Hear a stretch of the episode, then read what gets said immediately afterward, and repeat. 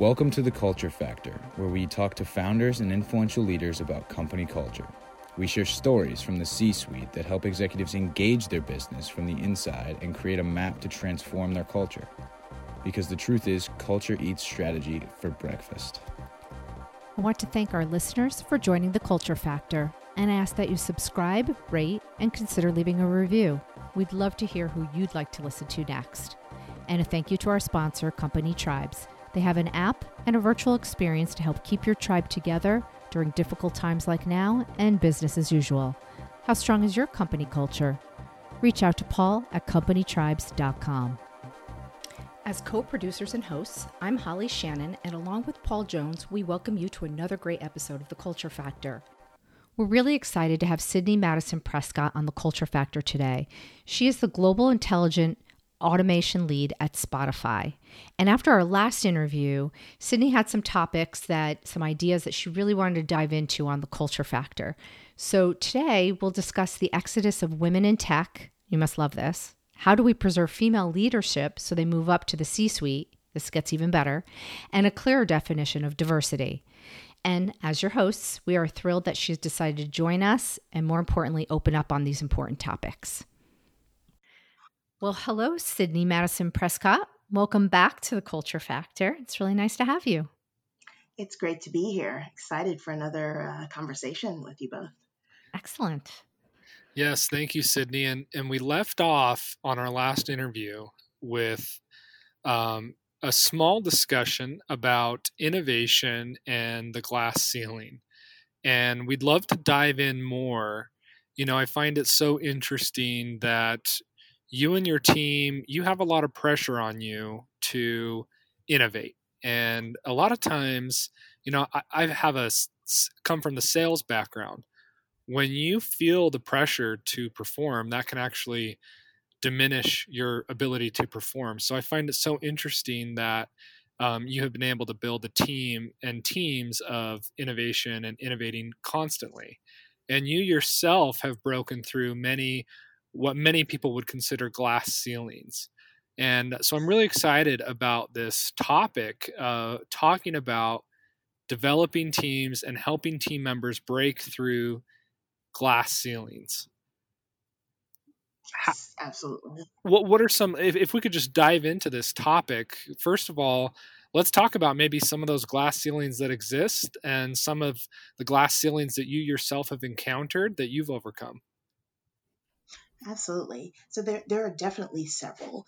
The first that comes to mind is the the barrier to entry, and that's very specific to uh, someone who has not yet had a career in technology and who is looking to enter the workforce um, either as an engineer or an engineering manager, uh, a developer, uh, a back end engineer. What does it take to get there? From a candidate perspective, and then also the levels of education and the experience and expertise that you need, those different attributes can often become uh, a glass ceiling of sorts. And especially, I even think when, when I think of education, the barrier to entry in terms of uh, one college degrees and then also the uh, the need to focus on specifically STEM degrees uh, such as computer science. And can you the question that I, I am asked quite often is can you successfully enter the field uh, of technology without a a uh, computer science degree uh, without a STEM, if you are not a STEM major, I should say.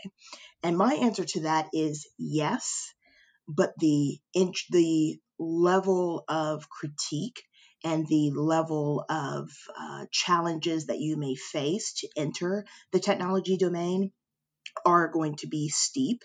Uh, and, and I do think then an added layer of complexity is the uh, the fact whether you are you identify as a woman, uh, whether you identify as a person of color. Um, all of these uh, attributes layer on top of one another, and they start to create. Um, if we go back to that that visual of a glass ceiling, the glass starts to get thicker as you layer on the attributes. So, are you a STEM major?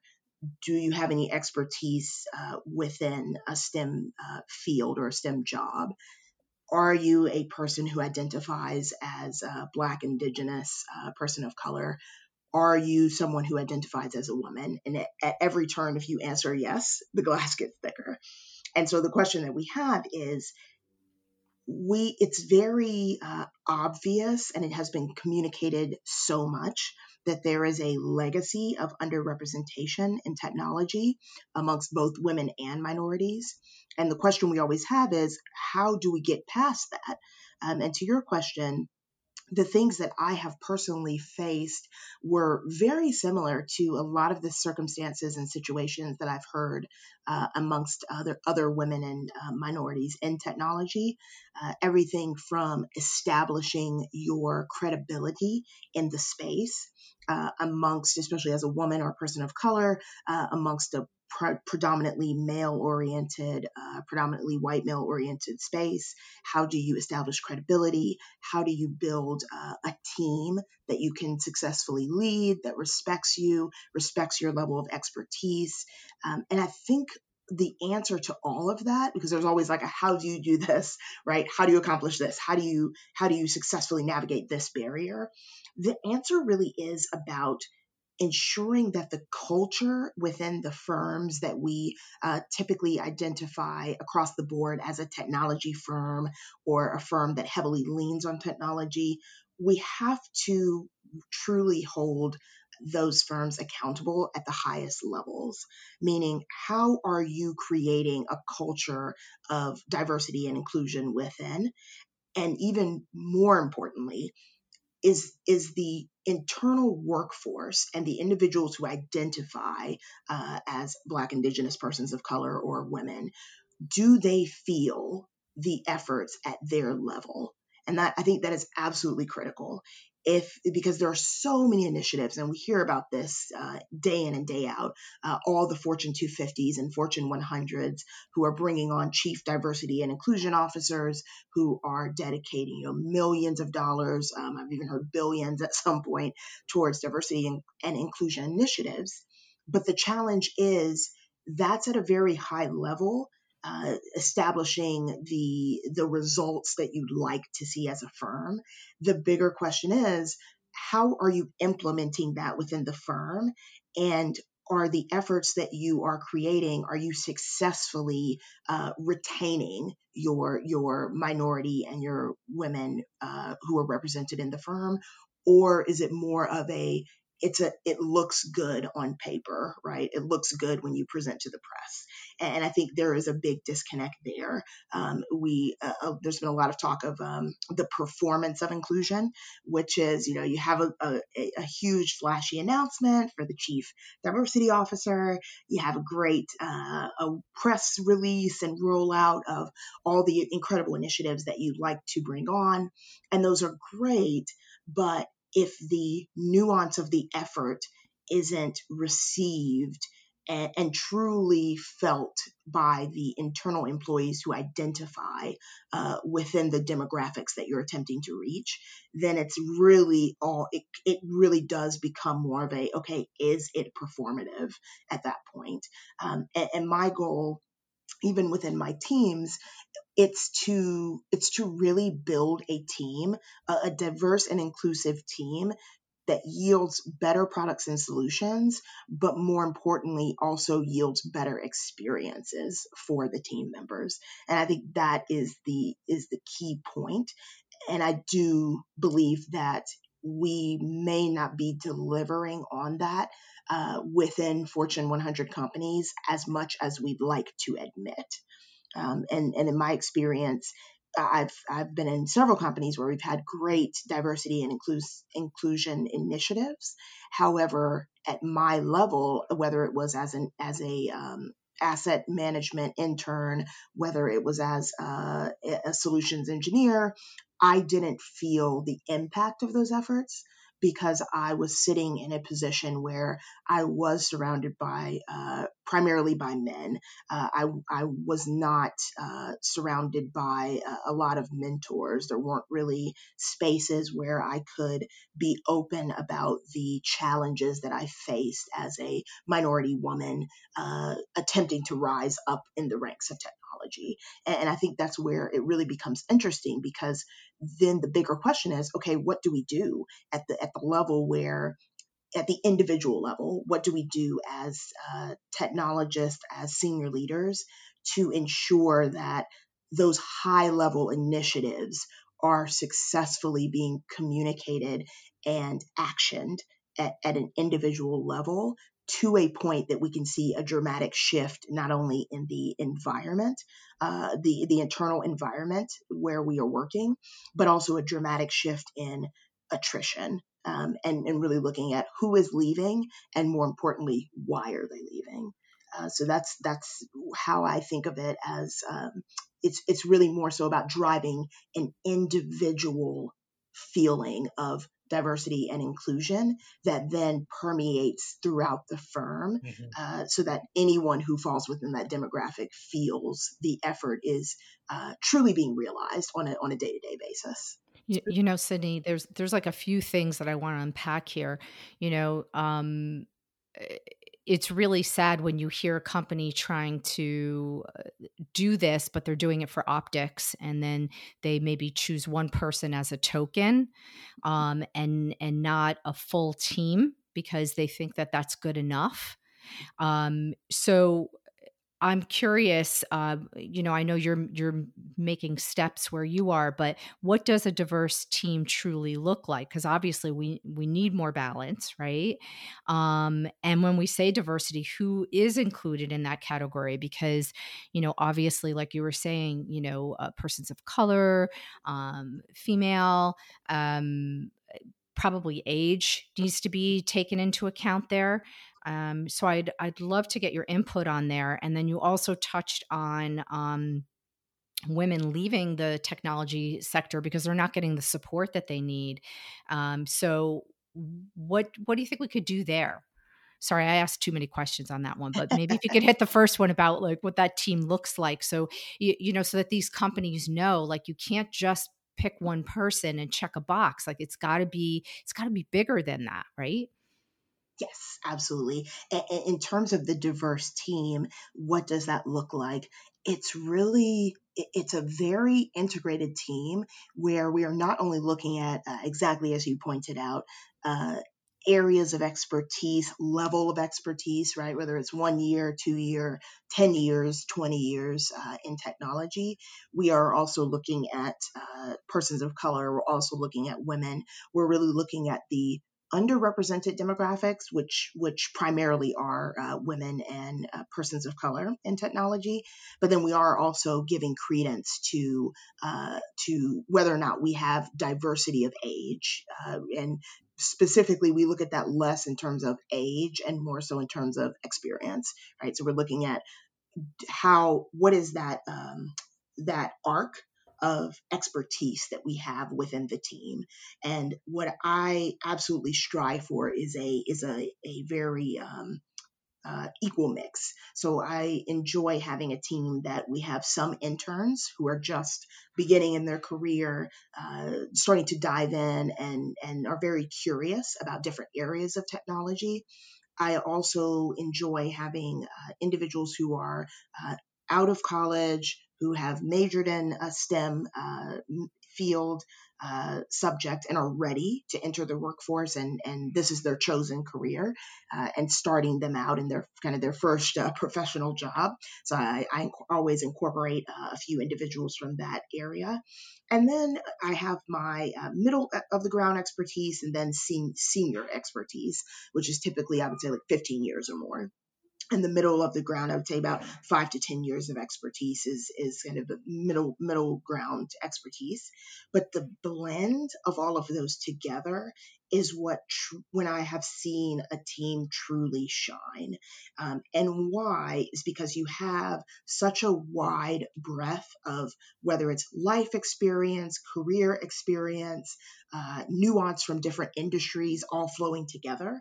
And then also you have a great rapport in terms of the knowledge sharing that is um, that is created uh, and maintained again amongst the team. So you have a really wide range of from your intern who is just learning the ropes, may not even uh, have a great gauge of uh, professional demeanor and things of that nature. So they're they're constantly learning, learning, learning, soaking up like a sponge.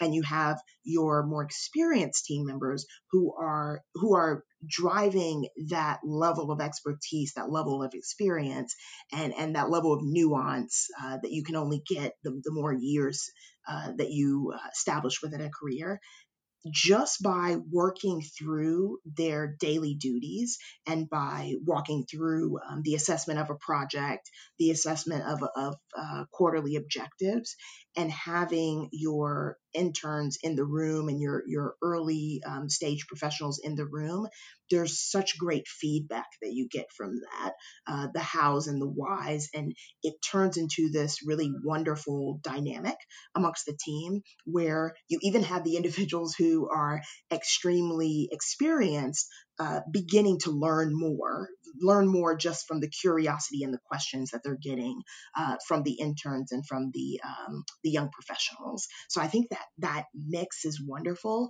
and the teams that I have both uh, been a part of, and and I wasn't leading the team, I was more just a team member, as well as the teams that I now lead, that I create with that. Um, almost diversity of, I would say, experience in mind those are the teams that I reflect back and I feel that I had the most enjoyable time on the team. I feel that the team actually delivered and I, I have metrics to show that those teams were delivering at a much higher rate uh, and a much higher level of quality than uh, other teams that I was on where they were not, we did not include that that uh, arc of expertise ranging from again from the the college intern all the way up to the senior uh, engineering professional. So i think that's that's one thing i would say create a team with that type of diversity in mind because we do often we pivot um, directly to the more so like gender diversity uh, ethnic diversity and we we should also consider almost diversity of expertise as a component of that uh, that ideal team dynamic that we want to create.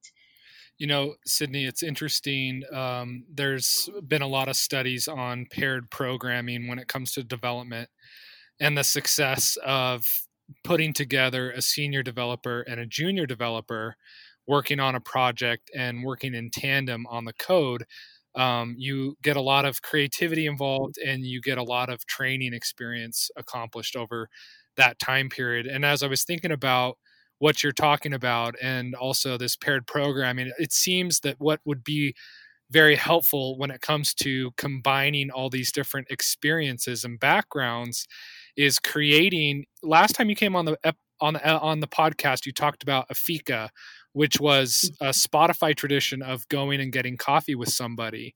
Um, being able to pair people together, if you have a diverse team, taking a paired programming approach, pairing people together and inviting them to go get a fika just to create empathy and understanding uh, and appreciation of background experience can go a, a really long way.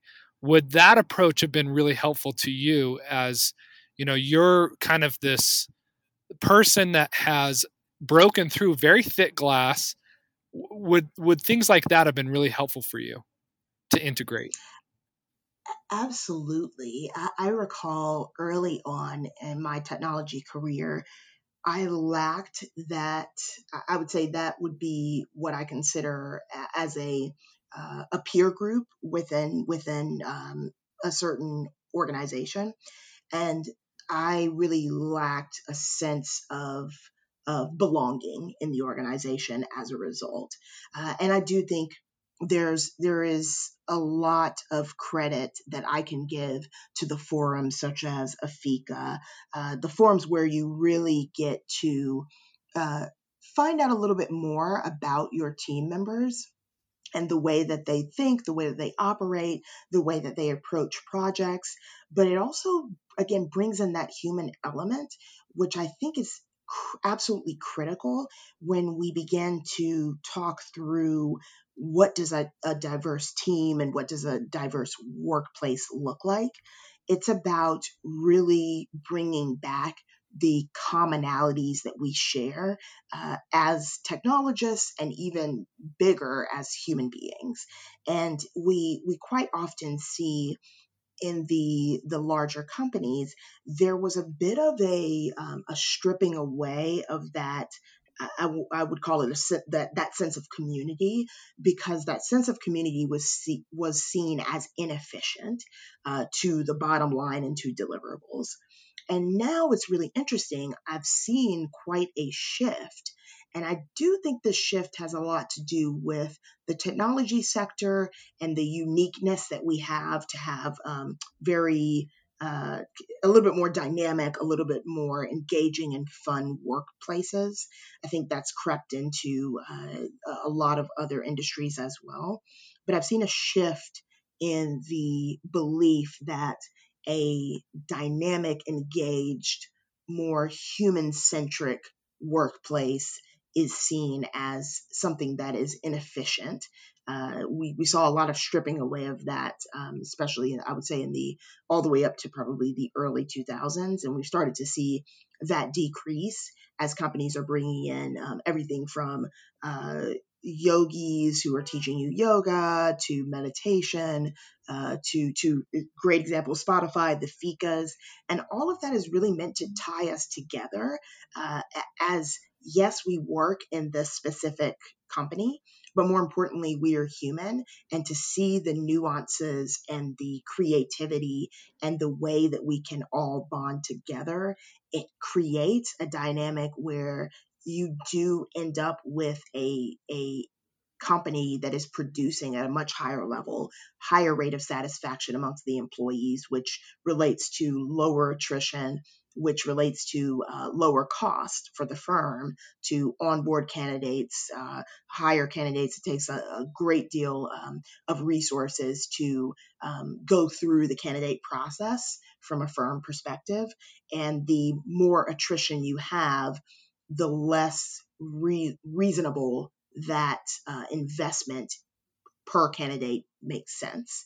So I think when we look at the future, and we say what's really going to keep individuals in a firm and what is really going to have everyone operating at the highest levels, I do think that that workforce looks a lot more human uh, in its approach to peer interactions, uh, a lot more organic in its approach to uh, interactions amongst employees, and ideally a lot more diverse, uh, again, ranging from area of expertise, uh, career path, uh, and then uh, then going down, of course, the uh, the gender and uh, ethnic diversity, but putting all of that together and then saying, okay, now we have the ideal workforce, uh, which which in turn creates all of these amazing ideal teams that are sitting within that workforce.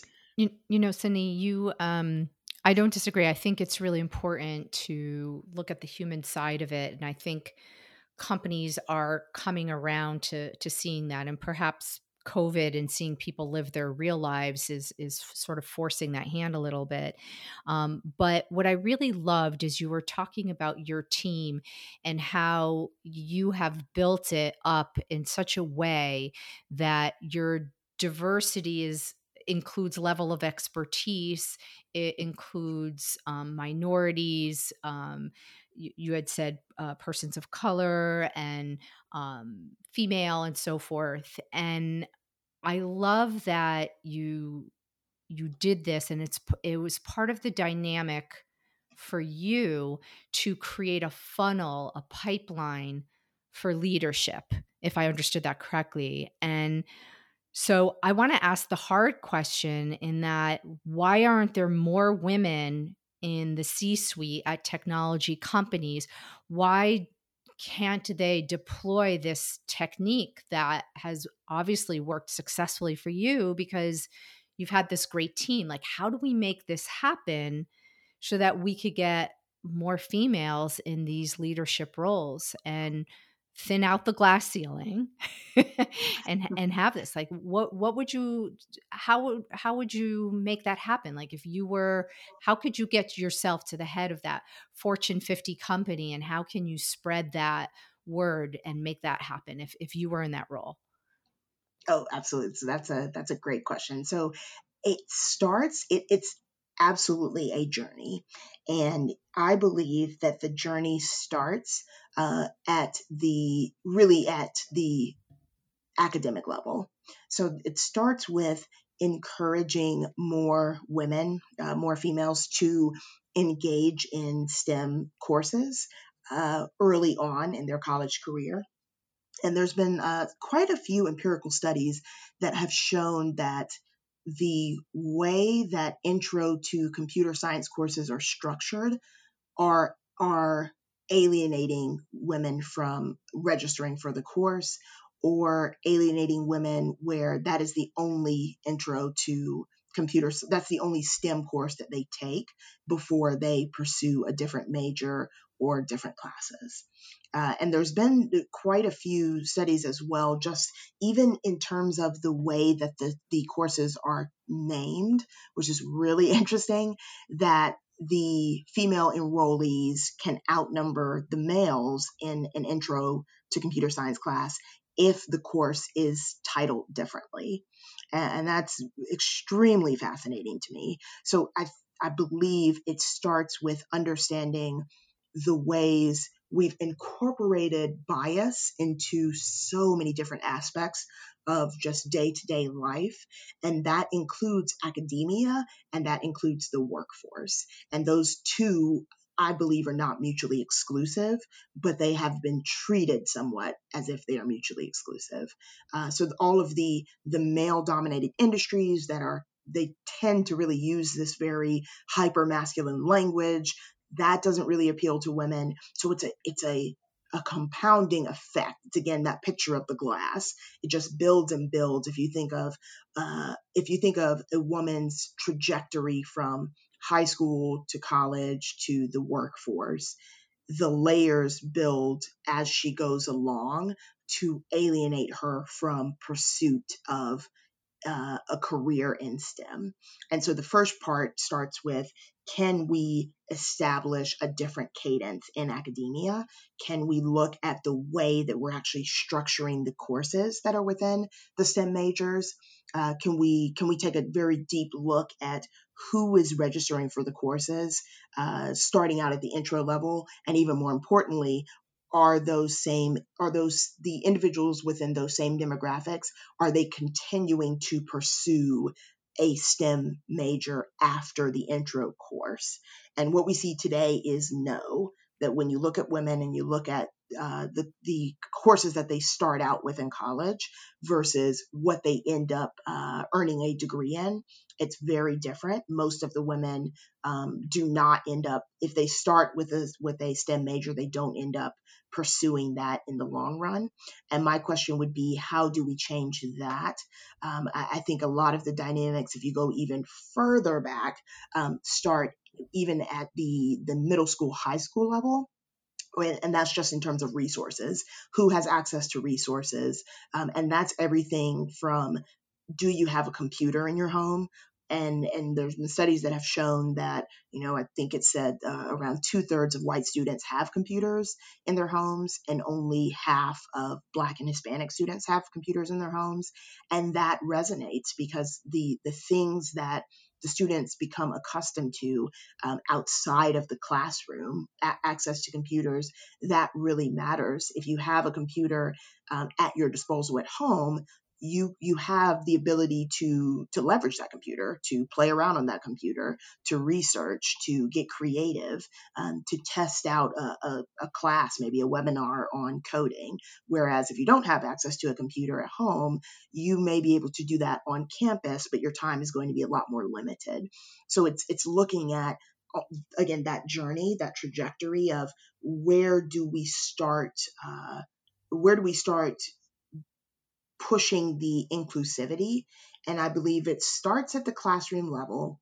It rolls into how are we engaging with women who are staying on board with STEM careers? How are we engaging them and creating a workforce pipeline? Because that's absolutely essential.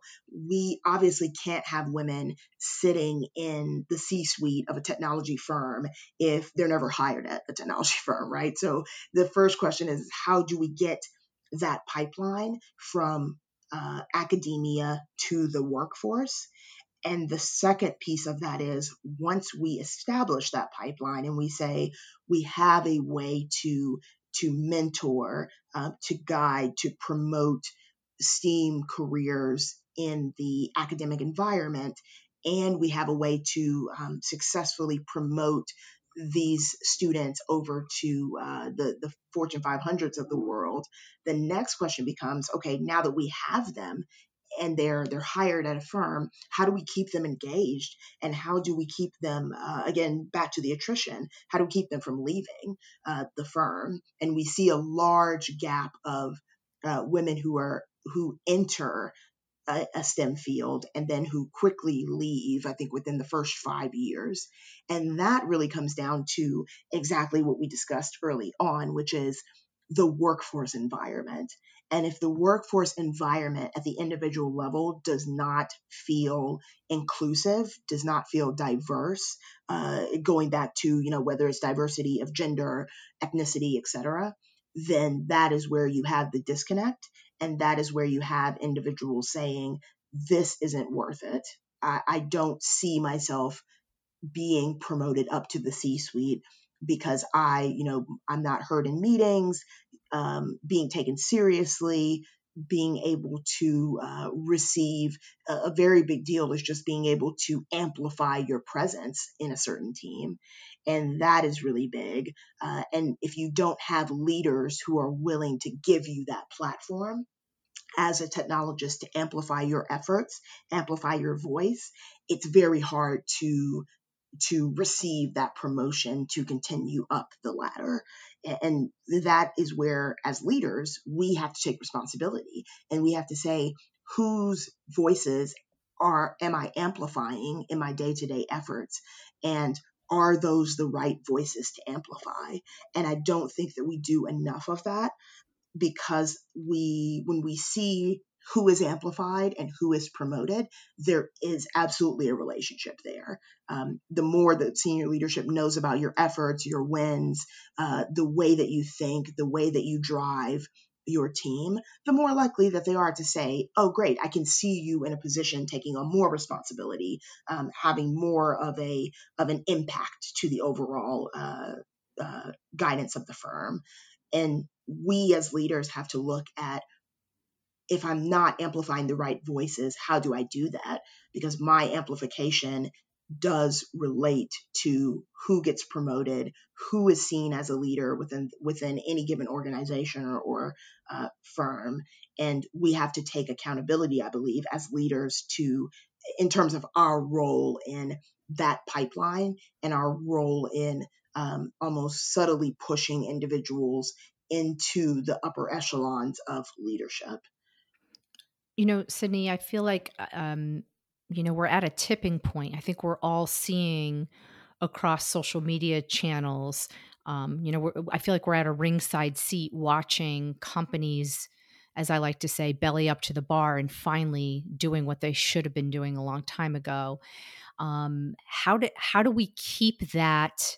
Happening? Like how do we keep that momentum so that it's so it's not temporary? I mean i i do agree with you it if we set the stage at, at when they're very young with school and and we we try and you know make it so that kids can get computers and we change language and i don't disagree with you i think that 100% we have to do that um, but right now, there are people in the pipeline that are have great experience. You know, they are worthy of the positions they should have gotten all along.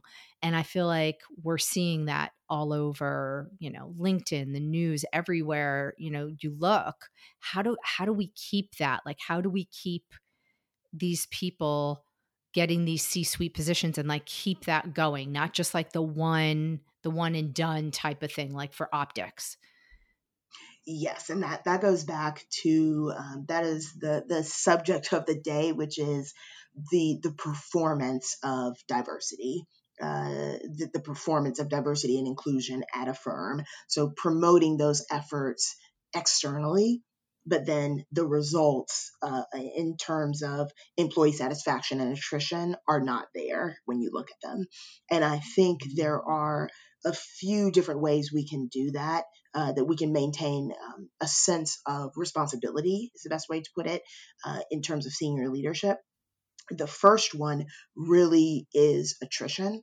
I think that is absolutely critical why do we have individuals leaving firms who are predominantly um, black or indigenous persons of color why do we have women leaving firms and there need there really needs to be an onus on reviewing that uh, formulating guidelines based on data around that and there, there are a lot of firms who are doing this but there's definitely not enough uh, and then looking at uh, creating and hiring. Uh, there are a lot of attrition coaches and a lot of um, companies that are starting to think around building internal databases specifically dedicated to being more proactive about identifying who is who is at risk to leave the company and doing a lot of analytics around why uh, and then going in and mentoring and coaching and creating that environment that doesn't exist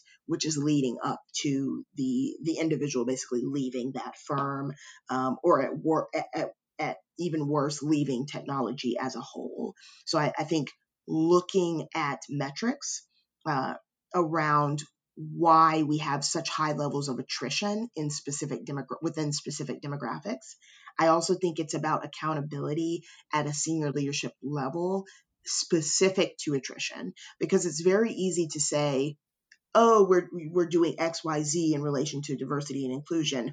Look, we're announcing this, you know, head of this particular initiative.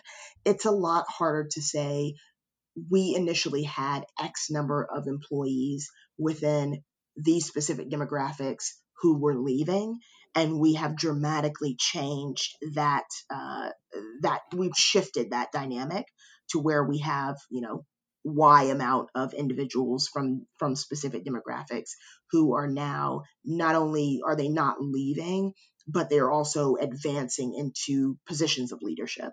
And that's that's even another level which is holding our um, at the highest levels the c suite holding the C suite accountable for the number of employees in senior leadership positions who are uh, underrepresented minorities.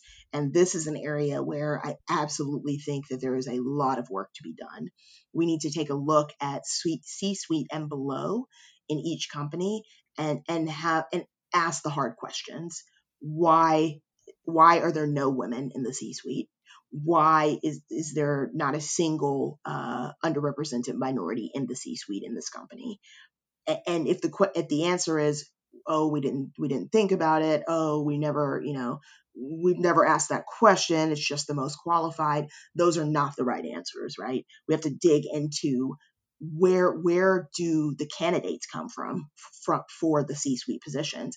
Are they primarily uh, coming from internal promotions? If so, let's scrutinize that process. If they are primarily coming from external uh, resources and services where we're we're uh, we're basically scrutinizing who we should bring into the company, uh, and then we are bringing them in, and then they are basically um, advancing. We need to look at that pipeline. Where, where are we? How are we vetting the external candidates for the C-suite? And are we are we being honest with ourselves that we are ensuring that everyone who is potentially qualified is is given a fair chance rather than we assume when we look at those roles that oh everyone was given a fair chance and these were the best individuals for the job. But that is not absolutely not the case um, in a lot of different scenarios.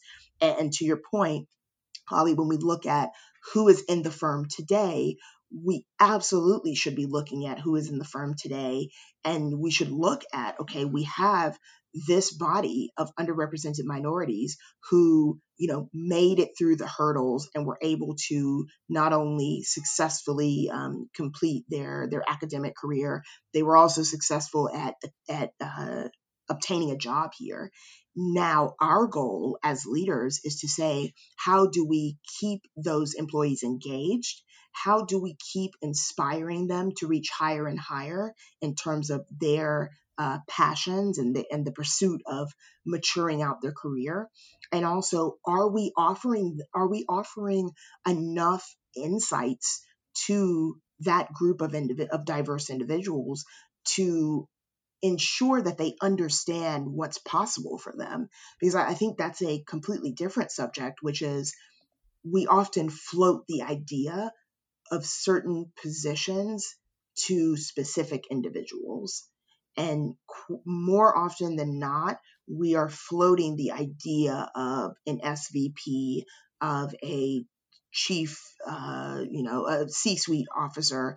We're not floating those ideas to women. We're not floating those ideas to minorities. And that's the change that we need. Uh, we need the change of thinking through who is here and how can we empower them to reach as high as they want to reach within this company to achieve their career goals and aspirations.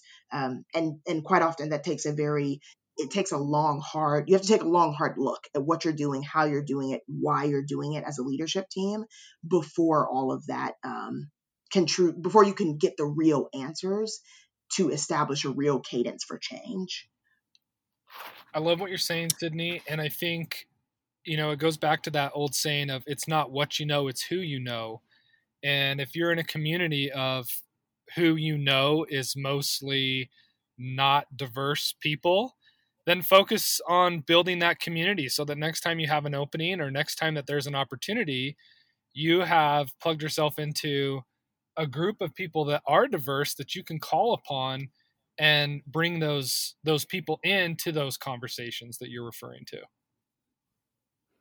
Yes, absolutely. It's it's about expanding. We have to do a better job as leaders in technology of understanding, identifying and accepting our biases and then committing we have to do a better job of committing to doing the work to uh, to break down those biases and to create uh, a new perspective and a new way of thinking, which is more inclusive.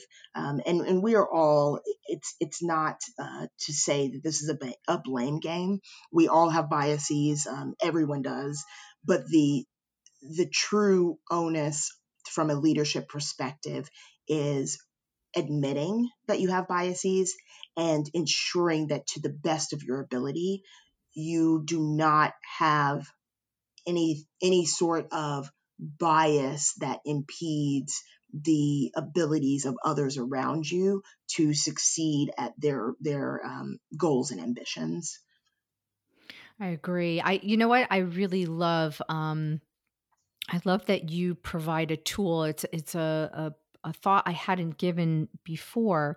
You know, you were saying that um, you know there's a lot of people that are placed in positions for D&I. And um, the attrition initiative seems like a really interesting tool to implement to have somebody who works alongside D&I to help people mature their careers and to stay on board, right? Like why aren't they staying? That part fascinates me. Like if we finally get people there that that aren't a mold, if you will, like they they are diversity, but getting them to stay. I, I really like your idea of the attrition initiatives. Yes, definitely. And, it's all about the environment. I, I, think that when we look at the tech environments, I, I can recall many times where I felt isolated and I felt as if um, I felt as if it were an uphill battle. Uh, being a, a woman and a minority who was aspiring to become a senior leader in technology, um, I was I was told quite often that I didn't have the right experience. I was told that, you know, oh, traditionally people don't come from your background and that's that's code, right? Mm. So there's a well, lot microaggression there. right. So there's a lot of different there's a lot of different kind of secret, you know, side talk that goes on. Uh, because everyone knows that you know, nobody wants to get reported to HR. So they're mm-hmm. they they maneuver around, you know, blatantly saying things to you that are sexist or racist. But there were many times when I first started out in my career where I just, the pressure that I felt, uh, it felt very exclusionary and it felt very, uh, it felt very lonely. And I've had I've had other peers who have said uh, who are female who have said the same thing who have actually left technology because they said it was so they felt so isolated within their role that it was just uh, it was over it became overwhelming and they said I I don't want to do this anymore. So that's what we need to combat. There there should never come a time where uh, a woman where a minority who is skilled and passionate about a career in technology should feel that the environment that they are in creates such a dynamic where they no longer where the their passion for the field doesn't even matter. I, I think that's really uh, sad if we if we continue to think that that is acceptable. I think it's absolutely not acceptable if we have individuals who are passionate, engaged, uh, excited, experienced at uh, at being a technologist. We should do as leaders, we should do our absolute best to encourage them and and even further to cultivate an environment that is inclusive and that assist that individual with just building uh, e- intensifying their passion for technology. If we if we look at the technology sector and we have women and minorities who are saying that being in a role in a company diminish their passion, I, I think that is a huge loss to the technology sector as a whole because what what could I, I think of what those individuals could have contributed uh, and what they were, what they ended up contributing compared to what they could have contributed had they had they felt that the environment was inclusive and inclusive and welcoming. And my hope is that we we pivot that narrative so that we have an environment where everyone feels inspired, everyone feels excited to go to work, um, everyone feels like they they can contribute to the team in, in some form or fashion, uh, and that they, if they want to pursue the higher um, echelons of leadership, that there is a clear path there and that there are clear resources and mentors who can help guide them to reach those goals.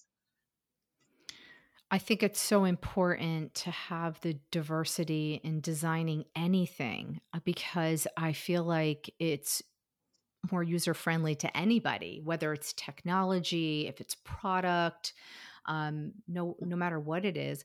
You know, you've you've tapped into so many great things um, on this podcast, and you know, I I, I feel like I might be remiss if I don't ask you, is there anything I'm not asking you? I want to make sure we put this all on the table.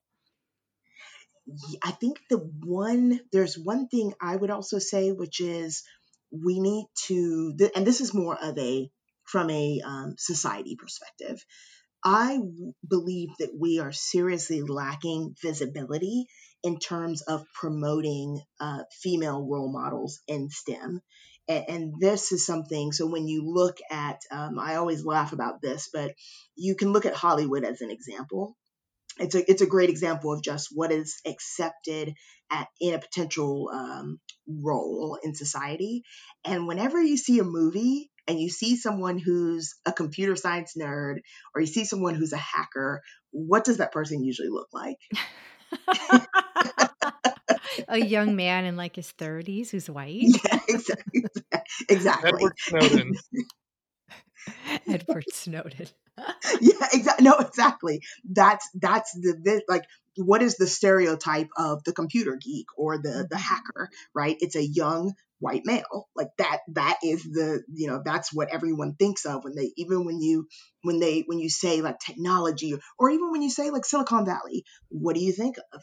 You think of, you know, the um, the Mark Zuckerbergs of the world, and, and that's what we need to change. We need to change the the visibility and the um, the focus that we have on who can be in STEM. Because I, I, I don't think that we give enough credence to the subliminal messages that we receive as women and minorities about fields that we quote unquote can achieve in or fields that we should be in and that i would love to see a pivot there. Can we start um, and, and this even goes down to even hollywood. Can we start promoting the broadcasting of the message that women that minorities can be seen as the the computer geek the hacker? I think that would go a long way to inspire people and to and to really change that that again that underlying narrative that this is who belongs in this field.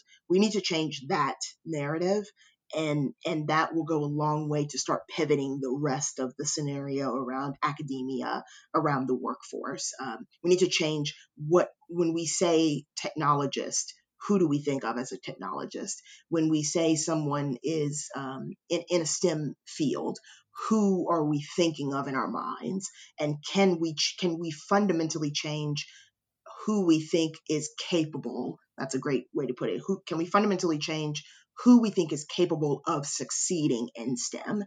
And if we can do that at its at its base i think everything else once we start stacking on mentorship accountability and leadership that establishment of a workforce pipeline um, offering hands on STEM exercises to kids. Build, put all of that together, and that's when you start changing the true narrative of what it means to be a an underrepresented minority in tech. And my dream would be that one day we no longer say that anyone is an underrepresented uh, minority in tech because we have truly reached um, full diversity of the workforce in the tech field. Sydney, this is like a master class. I can't thank you enough. This is awesome. This is really great. And I love that you really gave some actionable ideas all along the pipeline from from grade school on up. This was great. I can't thank you enough for coming and and really diving deep on this. Paul, I don't mean to cut you off. I don't know if you had any last questions, but I just this was great. Um, I I don't. Thank you so much, Sydney, for for coming on the show and uh, lending some of your own experience and talking about us, uh, talking to us from the other side. Congrats on on being able to inspire other people and uh, on your own career journey. It's it's inspiring. Thank you so much. I, I am always, it's always a pleasure to sit down, uh, Paul, with you and Holly and just share um, these thoughts on how we can continue to improve the tech industry uh, and continue to inspire uh, other other individuals to to pursue a career in technology um, and and truly rethink what it means to be uh, an individual working in a leadership position in corporate America. Well, this this particular podcast should be like onboarding for every HR company. recruiting. This is great. Cindy, I really can't thank you enough. I know that these are not easy topics to discuss, but you know, you've really done so much in the industry and so it's really nice to be talking with somebody who's on the inside and who has a lot of experience in obviously person of color and female. So it, you really bring to the table something special here. So thank you for that. Absolutely. It's my pleasure.